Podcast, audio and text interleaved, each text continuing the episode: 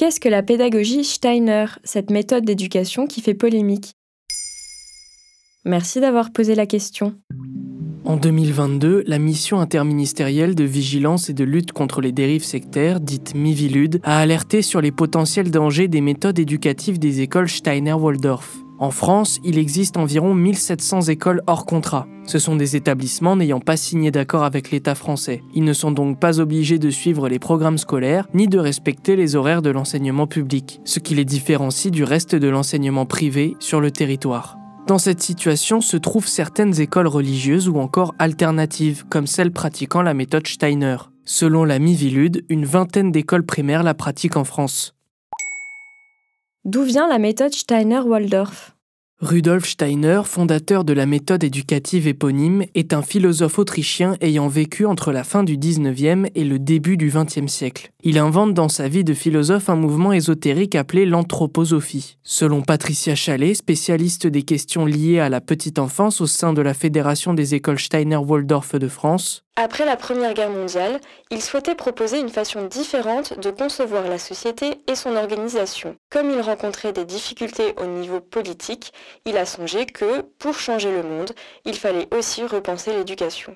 Durant tout le XXe siècle et jusqu'à aujourd'hui, la méthode Steiner s'est répandue dans le monde. Selon les chiffres de l'école de Lausanne, il existerait 1100 établissements et 1850 jardins d'enfants répartis dans 65 pays. Et quels sont ses principes pédagogiques?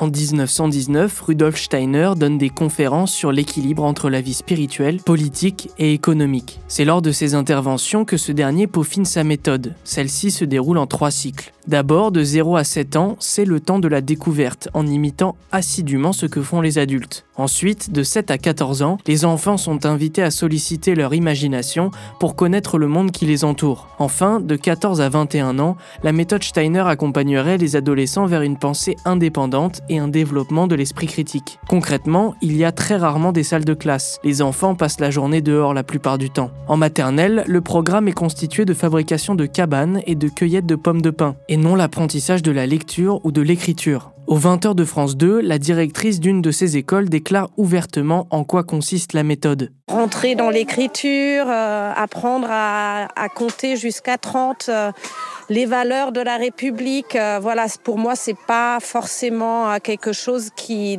qui, est nécessaire à cet âge-là.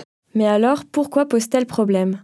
Eh bien parce que les écoles Steiner, sous prétexte d'un développement indépendant, se permettent d'inculquer des connaissances complotistes, comme le relève la Mivilude dans son rapport. Le discours de l'éducateur va à l'encontre des données scientifiques biologiques, physiques, géologiques, astronomiques et historiques, objectivement avérées et habituellement enseignées. L'enseignement reçu par votre enfant paraît insuffisant, inadapté et ou en retard par rapport à la norme nationale. De plus, la lutte contre les dérives sectaires s'interroge sur une potentielle emprise des adultes sur les enfants. Elle prévient les parents notamment sur l'augmentation des saisines concernant les écoles pratiquant la méthode Steiner, c'est-à-dire un recours en justice dans le cadre d'un litige. Voilà ce qu'est la méthode Steiner, cette méthode d'éducation qui fait polémique.